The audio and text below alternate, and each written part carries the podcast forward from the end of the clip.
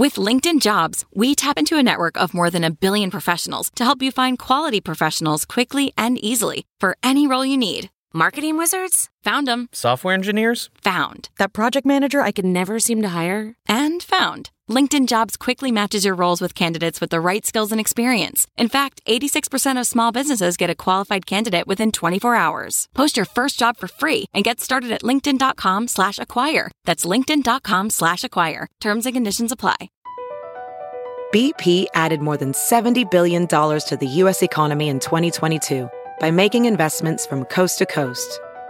Investments like building charging hubs for fleets of electric buses in California and starting up new infrastructure in the Gulf of Mexico. It's and, not or. See what doing both means for energy nationwide at bp.com slash investing in America.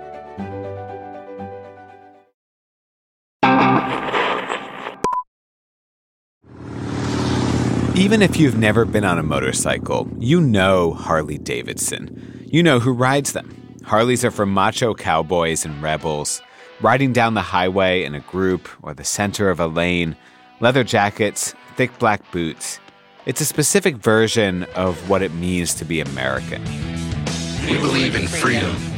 And no one knows this better than Harley Davidson. Their ads say it loud and proud. We believe the machine you sit on can tell the world exactly where you stand. We don't care what everyone else believes. Amen. The Harley Davidson brand has sold motorcycles with this image for more than a century. Bikers literally wear the Harley Davidson brand on their backs, some have it tattooed on their bodies.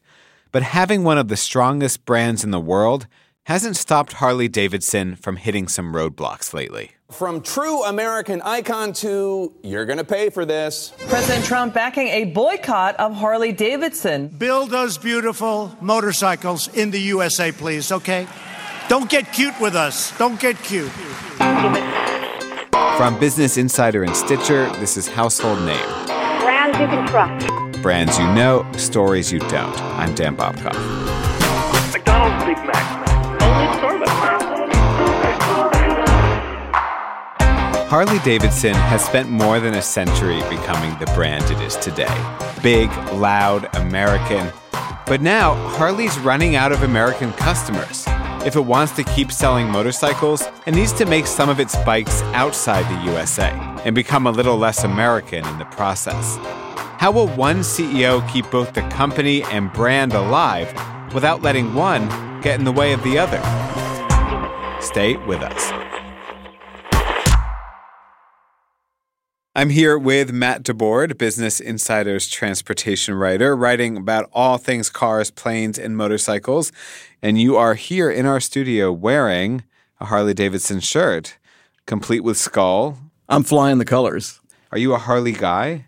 I like I like the fashion. I like the Harley fashion. This is the most recent Harley uh, T-shirt that I acquired. I have three Harley shirts at this point. Is this like part of a regular rotation? I don't gear up for the office that much. You know? Except for today. Except for today. Like, what is this brand identity? What does it say about you to wear a Harley Davidson shirt? Well, it's the coolest brand in motorcycling, and it symbolizes everything about motorcycles around the world. So if people think motorcycle and they think America, and they put those two words together in their brain, immediately Harley Davidson pops to mind. There are other brands that are famous, but no brand has been as successful at aligning themselves with this whole idea of Americanness and individuality and the open road and freedom as Harley has. It's been that way since Harley Davidson started in 1903. Its origin story is just so American, it's almost cliche. Well, there were these two guys, William Harley and Arthur Davidson. And I mean, they're sort of like classic entrepreneurs, um, young guys in the Midwest, in, in Wisconsin. They got together in a, in a tiny wooden shed, just a shed, you know, not even a garage but just just a like you know. Were garages even a thing in 1903 i mean you had stables but like was the idea of a garage even invented I yet? don't, I don't think so and i don't even think this structure rose to the level of a stable you know? I mean i think if, if you had tried to use this as a stable you might have put your worst mule in the stable you know? Or your or your saddest uh, horse uh, or some other animal like a couple of goats or something like that. You know, it wasn't even it wasn't even at that at that level. All right, so Harley Davidson 1903 was as impressive as a place to store two goats. Uh, yeah, I, am only going by the pictures I've seen. You know, yeah. I don't believe that the that the you know iconic original structure exists anymore. But anyway, William Harley had experience in the bicycle making business. And uh, Davidson was the money guy, so he, he arranged for a couple hundred dollars to be loaned to the two of them so they could start the company. And their objective was just to, you know, work up a prototype of essentially a bicycle with a motor on it. The idea being that you didn't have to pedal anymore. You had these new newfangled things called, you know, engines, and you could put them on something and they could make, you know, vehicles move. It wasn't too long before Harley and Davidson had, you know, began to establish a, a little market for themselves, and, and their motorized bicycles, you know, funky looking as they were, became popular.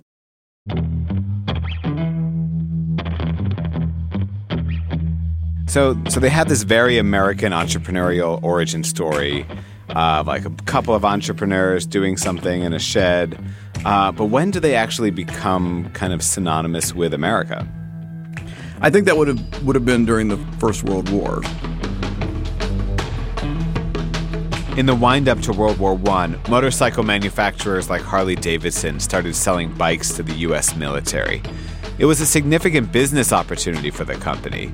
The motorcycle industry was still in its infancy. It was selling bikes to motorcycle racers, but struggling to convert average Americans into riders. So during the war, Harley sent almost half the motorcycles it produced to the front lines in Europe. And by the time the war was over, the company had contributed almost 20,000 motorcycles to the Army's efforts. That was the beginnings of Harley as a quintessentially American brand. When the bikes are, you know, associated with the, the war effort and you start to see American soldiers riding around on them. It becomes was, like patriotism in a way. Well, in a way, and I mean, it, it, I think that the, the story is that there was this uh, army corporal rode a Harley Davidson into Germany in World War One, the end of World War One. So you know, it's kind of like I don't know, hail the conquering hero, I guess, on his Harley Davidson. yeah, pretty good marketing. right. Harley Davidson was gradually developing a reputation for being a patriotic and classically American brand. But that didn't immediately translate into more motorcycle riders. Because in 1929, the stock market crashed and motorcycle sales went down with it. By the time the American economy had started to show signs of life, the number of American motorcycle manufacturers had dropped from six to just two a company called Indian and Harley Davidson. How does Harley Davidson survive the Great Depression? Uh, Harley focuses on becoming sort of the Harley that we know and love today. So, flashy bikes, dramatic designs, innovating with engine technology. They create the V twin, the famous V twin motor at this time. That sort of screaming eagle, eagle soaring thing shows up at this time. So, a lot of the stuff that we associate with the brand, uh, the iconography we associate with the brand, the technology we associate with the brand, the overall vibe, you know, the the, the Harley mojo dates to this period. When World War II broke out, Harley Davidson repeated their role as patriotic American motorcycle supplier. But this time, it was on a much bigger scale. The company sent tens of thousands of bikes overseas over the course of the war. Many more soldiers served their country on a Harley Davidson. Well, so if you think about World War II versus World War I, World War II is a war of mobility. Being able to move around quickly becomes extremely important. So motorcycles are useful for that kind of thing. You can put a soldier on a motorcycle and they can zip around from one part of the battle to the other. They can go out and scout enemy positions, all that kind of stuff. And then, you know, I guess this is another case of what, 60,000 soldiers who are getting acquainted with Harley Davidsons? Exactly. So you have young American men, for the most part, who mm, have maybe coveted a motorcycle or they've seen these bikes around so they're, they're riding around on motorcycles for the first time, and they, they really get a taste of what kind of crazy fun they can have with these confounded contraptions, you know, that they might have seen roaring around uh, the roads when they were. And you're not talking about old dudes either here. You're talking about really young men. They're the live to ride and ride to live people who, who emerge in the post war period. The story is always that you have these soldiers who, you know, faced life and death every single day in the largest war humanity's ever fought. C- colossally destructive, a mass, massive, um, industrialized violence on a you know completely massive scale. They come back and they're told, get rid of your uniform, put your suit on, and become a good soldier for American business or American culture. And there were some folks who were just not down with that. And they bought Harleys. And they bought Harleys.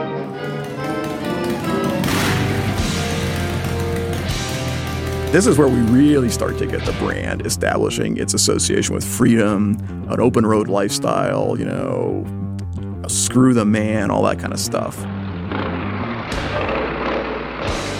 By the 1960s, the Harley Davidson brand identity was so strong that even people who didn't work for Harley Davidson could co opt it to make a point. You know, that's when we have motorcycles in the movies, that's when we have Brando, that's when we have Easy Rider. What they see a free individual, it's going to scare them. No, well, don't make them running scared. That's when we have the creation of this mythology that Harley is so profitably capitalized on. And so, are there a bunch of baby boomers kind of growing up with this? Yeah, it's that's the thing. It's around them in a way that it wasn't really for the. I mean, the original riders after the war, they didn't necessarily have this crazy romance. By the time the, the baby boomers come along, the, this has already been established. You grew up with the idea that motorcycles are cool, the Harley Davidsons are the coolest motorcycles. It isn't just getting on a motorcycle and starting it up and riding around. It's a whole another set of you know values. By the 1980s, the company was using slogans like the eagle soars alone. And in 1983, it founded the largest factory sponsored motorcycle club in the world, the Harley Davidson Owners Group. HOG, hog. Huh. And of course, the informal name for the bikes. Everybody, what, what, do, you, what do you ride? I ride a hog. Huh. I'll ride a hog. It's a lifestyle. It's a lifestyle, right? By 2000, Hog's membership topped half a million riders. And of course, whether you owned a motorcycle or not, you could buy Harley Davidson swag like leather jackets, gloves, wallets, and boots. So, who is riding Harley Davidsons today? Well, in many respects, it's the same people who were riding them in the 80s. Do you mean literally the same people? Yeah, literally the same people. It's just that they're old now, older, they're aging. you know, they're not. They haven't been told by their physician that they can no longer ride their motorcycle, but uh, it's only a matter of time before you know life takes its course and they have to ride off to that great biker bar in the sky. And Harley's not going to have that that customer anymore. If Harley Davidson wants to keep selling motorcycles 10, 15, 20 years down the road, it needs to find someone new to sell to. The guy responsible for finding those people is Matt Levatich, Harley Davidson's latest CEO. I think Matt Levatich has the toughest job in the transportation business. I mean, he really has a tough job. Matt Levatich has been working at Harley Davidson since the mid 90s. Beautiful day to ride here in Milwaukee, Wisconsin on Motorcycle Monday. In this video, which the company posted on Facebook a few months ago, he's deciding which one of his Harleys to ride to work and I just let the bike that speaks to me loudest, you know, call my name. You know, while very casually talking about his long term business plan. Let's uh, pick this up a little bit later and uh, share some more information, more insights about what's great about Harley Davidson and the future that we have in front of us. Levatich likes to ride motorcycles, but don't let the leather jacket fool you. He's also an experienced engineer. I believe he got his MBA at Northwestern. You know, so he's the model of a modern global industrial executive. He is not somebody who borrowed 500 bucks so he could slap a motor on a bicycle in a in a shed and in 1903. it also sounds like he's comfortable in the boardroom and also on the open road. Yes, he wears the helmet as well as the suit. And now, Levatich has a classic business school case study on his hands. He has to figure out how to sell Harley Davidsons to customers who, so far, have expressed no interest in riding big, lumbering motorcycles, who don't see themselves as outlaws, riders who might not even be Americans. And Levatich has to do all that without changing everything Harley Davidson stands for, what the brand has spent the last century becoming. How will he do it? That's in a minute.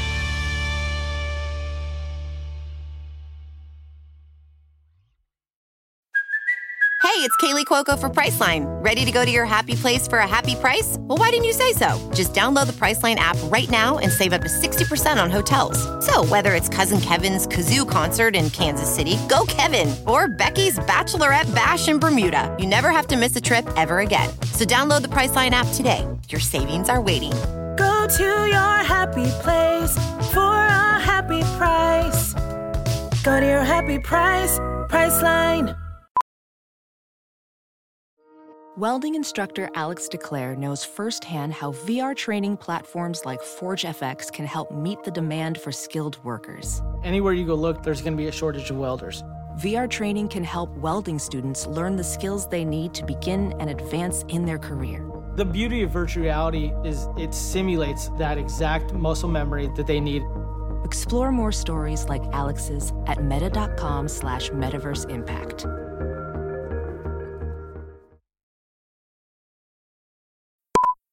We're back. Harley Davidson spent the 20th century becoming Harley Davidson. Big, badass, patriotic. Two generations of Americans bought into that brand image. But now, Matt Levatich, the company's CEO, has two really big problems. Harley Davidson's core customers are getting old, and no one's stepping up to replace them. If you want to look at the numbers, um, the market's been declining since probably the 90s through the 2000s. Uh, it just it, because of the dynamics of the financial crisis, it sort of fell off a cliff at that point, and the you know the entire business has been struggling back since then. There are a couple of reasons for this. First, Harley Davidsons are expensive. You don't buy a Harley so you can ride it to drop your kids off at school or commute to work. It's a toy. Plus, in general, younger generations just aren't as interested in the Harley brand as their parents were. The whole stick it to the man hard rock energy of the 70s has died down. So has the post war patriotism that sold Harleys in the 1950s. Motorcycle riders these days are choosing smaller, sportier bikes that go fast, are easier to control, and cost less. And those bikes are more environmentally friendly too. So, in the early 2000s, when motorcycle manufacturers were starting to become aware of this problem, Harley Davidson hedged its bets. So, instead of just selling great big cruiser bikes, uh, to those folks that we've been talking about. You know, these these boomers who just love that Harley thing, love the loud bike, they love the flashy bike.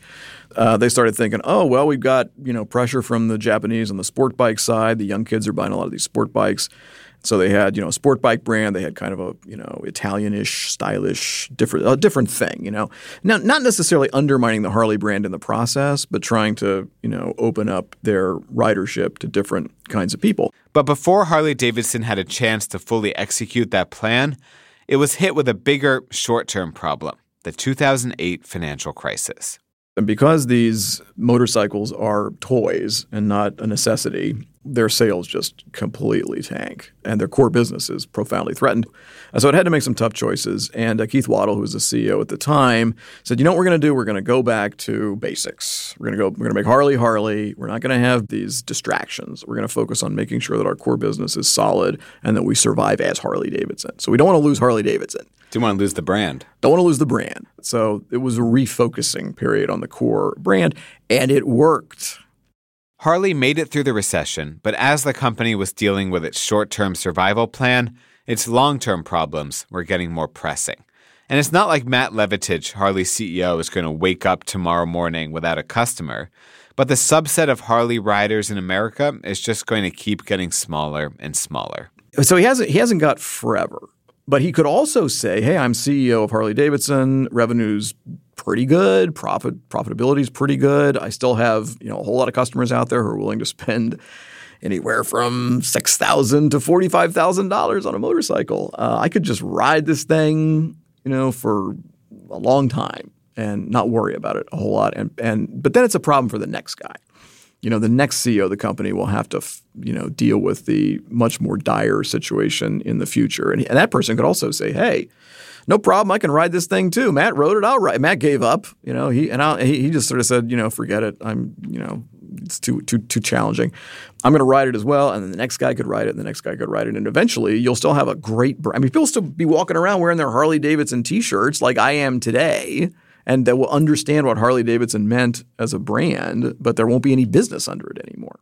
To keep that from happening, Levatich is looking for new markets where he can sell Harley Davidsons. And like a lot of manufacturing CEOs, he has his eyes on Asia and South America. You know, so Harley Davidson already has manufacturing facilities in Brazil. They have a factory in India. So they're in markets where, you know, they think they can sell bikes in the future. Developed markets are kind of flat and tapped out at this juncture as far as sales growth is concerned. But there's a bit of a gold rush mentality around Asia. But Harley's running into the same problem in Asia as it is in the US. Its signature product, the loud, lumbering cruiser, just isn't popular. Harley's big bikes are harder to maneuver in dense traffic, they use more gas. They're just not practical for commuting outside of Route 66 and isolated desert roads. But those bikes are what make Harley Harley. They are the brand. The brand is a liability because it means such a clear thing to so many people. So it means freedom, it means rebellion, it means the open road, it means all those wonderful Harley things. Uh, but it also means big motorcycles. So if you're not in the market for a big motorcycle, or if you think you know uh, that's just not, I don't, I, I don't want, I'm not sure I want to ride motorcycles, and even if I did, I don't want to ride big motorcycles. Uh, that's that, that's that's the problem. I mean, this is everybody is dealing with this. Ducati's dealing with this, Yamaha's dealing with this, Suzuki's dealing with it. Um, but those brands don't mean as much. Like, they don't. You know, they can become something else. They can become something else.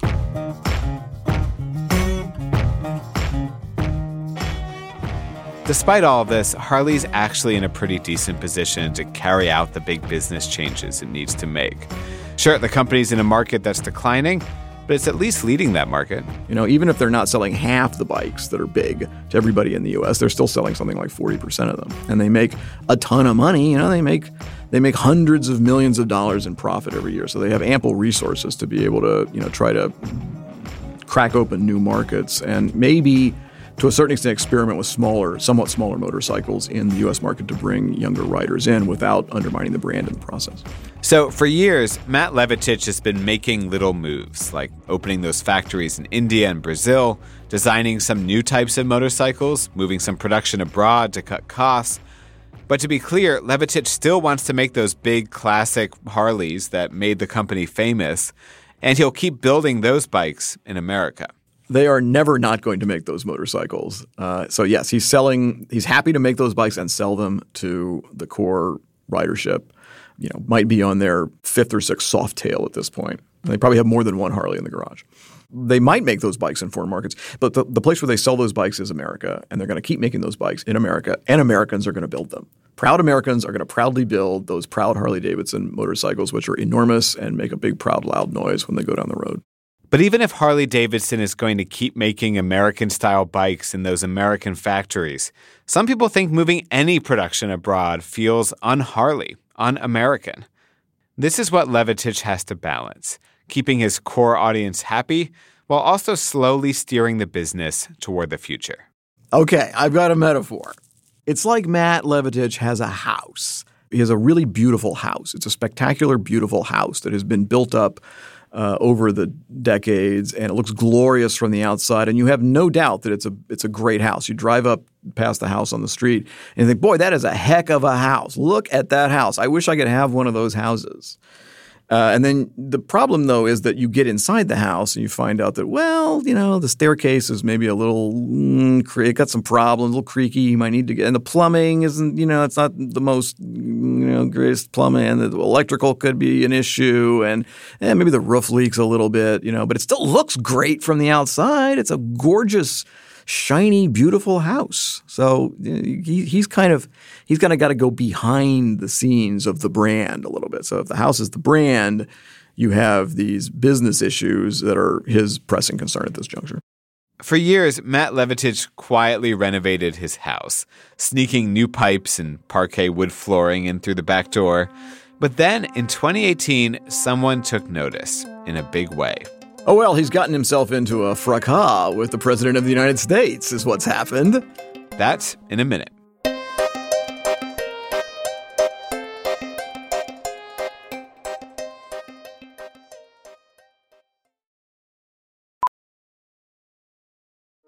Professional welder Shayna Ford used VR training developed by ForgeFX to hone her skills as a welder. The more time that you spend practicing it, that's what separates a good welder from a great welder. VR training can help students like Shayna repeatedly practice specific skills. Virtual reality definitely helps because the more muscle memory that you have, the smoother your weld is. Explore more stories like Shayna's at meta.com slash metaverse impact.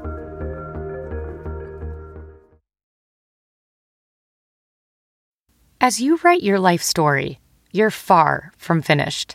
Are you looking to close the book on your job? Maybe turn a page in your career? Be continued at the Georgetown University School of Continuing Studies. Our professional master's degrees and certificates are designed to meet you where you are and take you where you want to go. At Georgetown SCS, the learning never stops, and neither do you. Write your next chapter. Be continued at scs.georgetown.edu slash podcast. We're back. When Donald Trump took office, Harley Davidson was on his good side. He even invited Matt Levatich and other Harley executives to visit the White House. Trump had a little show and tell where he rolled a bunch of Harleys out onto the you know White House driveway slash lawn, and there's pictures. That's you know so. Made in America. Harley Davidson. Made in America. Uh, Har- Harley is obviously a great American company True American icon. One of the greats. with Americans, you know, working in American factories, building something that Americans who, you know, in many ways are fans of the president like to buy. A group of people. What a fantastic job you did. And thank you for all of the votes you gave me in Wisconsin. Trump said all of this even though Harley Davidson had been moving production overseas for years. It didn't seem to matter. Really. So thank you, Harley Davidson, for building things in America. So, you know, Trump made them a, a poster child of what was good about America. So when does all that become a problem? In March of 2018, Today, I'm defending America's national security by placing tariffs on foreign imports of steel and aluminum. Trump decided that what he wanted to do was protect U.S. steel and aluminum manufacturers. So, you know, obviously car makers and motorcycle makers are buying steel and aluminum from all over the place. So, if you slap a tariff on imported steel and aluminum, the idea is that uh, it's going to become too expensive for them to buy, so they'll buy from American manufacturers instead. By contrast, we will not place any new tax on product made in the USA. So there's no tax if a product is made in the USA. You don't want to pay tax? Bring your plant to the USA. There's no tax. But what happened was the American manufacturers just, you know, once they, the competition was eliminated, they just raised their prices. In other words, the cost for Harley Davidson to make its motorcycles in the United States had suddenly gone up. And then it got even more expensive. And the EU is moving ahead with tariffs on some $7.5 billion worth of American goods. including motorcycles. If you're going to get into a trade war, you're not going to retaliate against products that nobody's never heard of. You retaliate against products that are symbolic. You find the most symbolic products for that country. You know, what is America? What is America's? What's symbolic of America? Whiskey, right? Whiskey. We have a whiskey tariff, right? So I think they slapped a tariff on on whiskey, and then and then oh, let's see, oh, what's a what's a really big, powerful, what's a brand everybody around the world associates with America, America, America? Ah, Harley Davidson, Harley Davidson. They're trying to sell their motorcycles here. Boom, twenty five percent tariff on those guys. You know, so. And so again, the brand is a liability in this environment. It is. I mean, it's because it, means America. It's a weird thing, isn't it? In order to manufacture Harley Davidsons in America and then sell them abroad in new markets the way he'd planned, Matt Levatich would have to spend a lot more money. First on raw materials to build the bikes, and then on taxes to import them into other countries. All of that would add up to about 2,200 extra dollars per bike. So Levatich did what CEOs do. He made a business decision. Harley Davidson announcing today it's shifting some of its production overseas to avoid the retaliatory tariffs just implemented by the EU. Our Phil is Because of Trump's tariffs and the EU's retaliation, Levatich was forced to move even more production abroad than he'd planned. And this time, it didn't slide under the radar. Harley Davidson, please build those beautiful motorcycles in the USA, please, okay? Don't get cute with us. Don't get cute. Uh, and then all of a sudden, Trump is tweeting uh, negative things about Harley moving production to Thailand and, and, you know, laying a trade war on top of them. President Trump came out in support of a boycott against the company. President Trump tweeted yesterday, quote, many Harley Davidson owners plan to boycott the company if manufacturing moves overseas. Great exclamation point. Most other companies are coming in our direction, including Harley competitors. A really bad move, exclamation point. Build them in the USA. Your customers won't be happy if you don't, I'll tell you that. Trump supporters followed his lead. They started posting online telling other riders to boycott Harley Davidson. Some bikers called for the company to move all its production back to the United States. Like, this is Chris Cox on Fox Business. He's the founder of Bikers for Trump. If Harley Davidson wants to turn its back on the biker community and to not show the respect that they deserve with the veterans and the blue collar, we certainly will move on.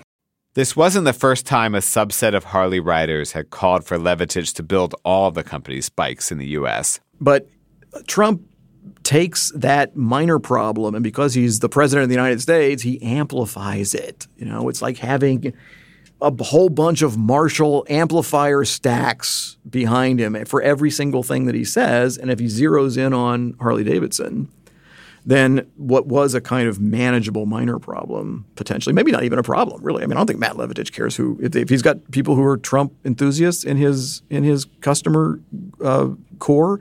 So what? You know, their their money is green. You know, they can ride a motorcycle too. I don't think he, cares about that. It's when it becomes something that really uh, becomes amplified to such a degree that it, it, undermines his ability to execute on the global business that it's a problem.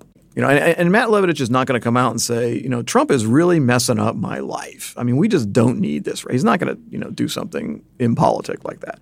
He's going to be diplomatic about it, but you know, this is just throwing a wrench into the works that they did not anticipate was going to be flying in there. And, you know, it becomes a meeting that he has to have with his executive team and with the CFO of the company to try to figure out how they're going to manage through these unanticipated costs. Harley Davidson stock price took a hit after Trump's tweet storm, and there wasn't a lot Matt Levatich could do about that. So he can't lecture his customer about how the business is supposed to work, and he also can't do what they're asking for because it doesn't make any business sense. So now it looks like Matt Levatich just has to ride out the Trump presidency you know, Trump's not going to be president forever. He has to have a vision that goes beyond, you know, the next two years, and then if Trump's reelected, the next four years. When you're in the manufacturing economy like this, you have to make decisions and invest money based on long time frames. You can't think, oh well, you know, I'll just pivot around and do something different because Trump is tweeting about me again. You, you can't think that way. And then, you know, it's it's the the markets and the evolution of the global business will tell us whether his game plan is successful. So if they are able to introduce different motorcycles into developed markets and be able to sell them to younger riders and diversify their their uh, customers, then that'll be a success. So how does how does Matt Levatich do his plan without Trump noticing? well, Trump's going to notice. It's just a question of whether he does anything about noticing. You know, is Trump going to keep quiet now that he's tumbled Harley Davidson and Matt Levatich in the tank for as he's thrown them into the barrel, he's given he's knocked them around a little bit. He can move on to knocking somebody else around. I think Matt has to do what he's he's, you know, been trained to do by his experience as a global executive. You know, he has to he's got a strategy. He's put a strategy in place. He's communicated that to you know the Harley Davidson board of directors, to the investment community, and to customers. They everybody knows what's coming. And now he just has to say, this is our strategy. We're not going to be inflexible about it. If we have to make adjustments, we will, like course corrections along the way. But he has to just, you know, conclude that he's committed.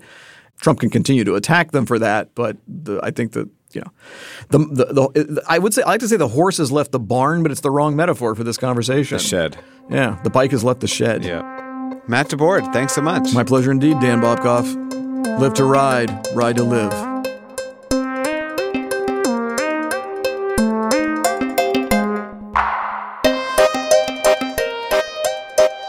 Right, so we were off the past few weeks. We're back now for season three, and we really enjoyed hearing from so many of you by email and in our Facebook group while we were off. One listener named Michael told us about his dad, who is both a World War II veteran and a rabbi, and who actually bought two Volkswagens for his family after the war. Hannah, an artist in California, sent us a drawing of Big Jane Austen. You should check that out online. And lots of you sent us emails about how different brands have played roles in your lives. Sometimes they end up in a segment we like to call product misplacement. This one comes to us from Henderson, Nevada. Hi, my name is Sophia, and I, yes, and that's my son James. And the brand that's had an effect on her life? Old school 90s era Honda Civics and Accords. In fact, one of those Hondas may or may not be the reason she's married to her husband today. The problem with these old cars is they were really easy to steal. I met my husband in college. We both went to school in Spokane, Washington. Um, I'm from Washington State, but he's actually from Hawaii. When I met him, he had a Honda Civic, a super old one. I think it was green, if I remember correctly.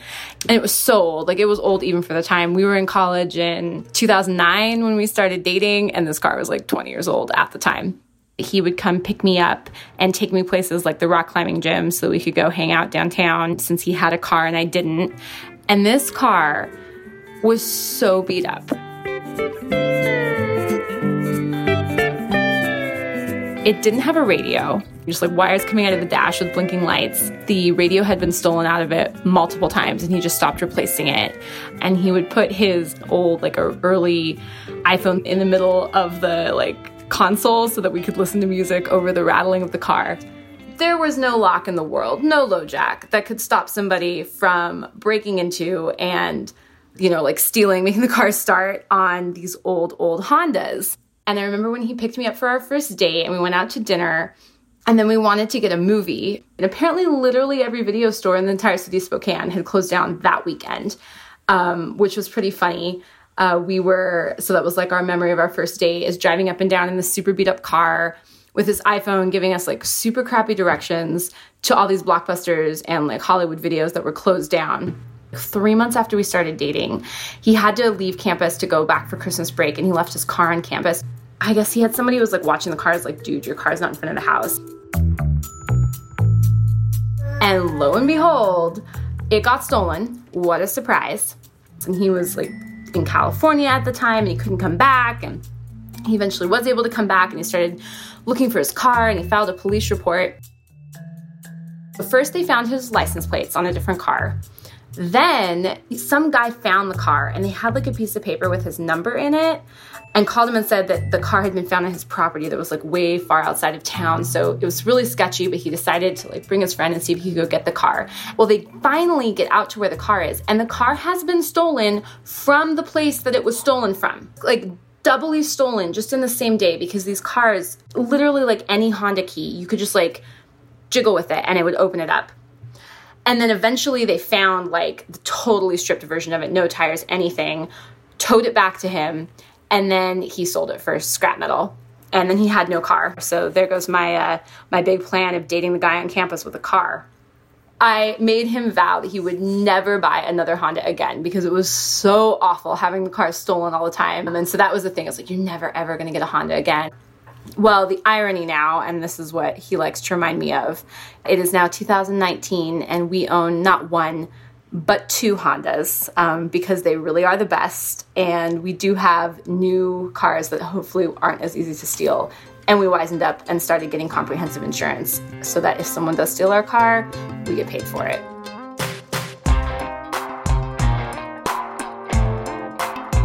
that's my story. I love the show. I hope you guys are having a great day. James, can you say bye bye? Are you waving? Say bye bye.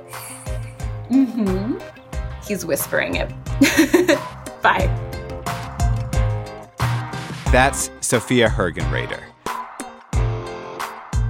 If you have a product misplacement story, send us an email at householdname at insider.com or let us know in our Facebook group. Just search for Household Name Podcast. We're sharing more listener submissions as well as some bonus details about stories we've already covered on the podcast in our brand new newsletter.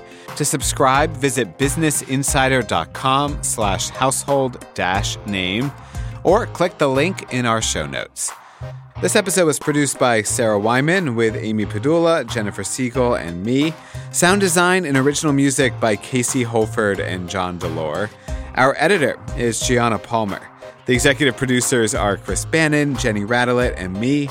Household Name is a production of Insider Audio.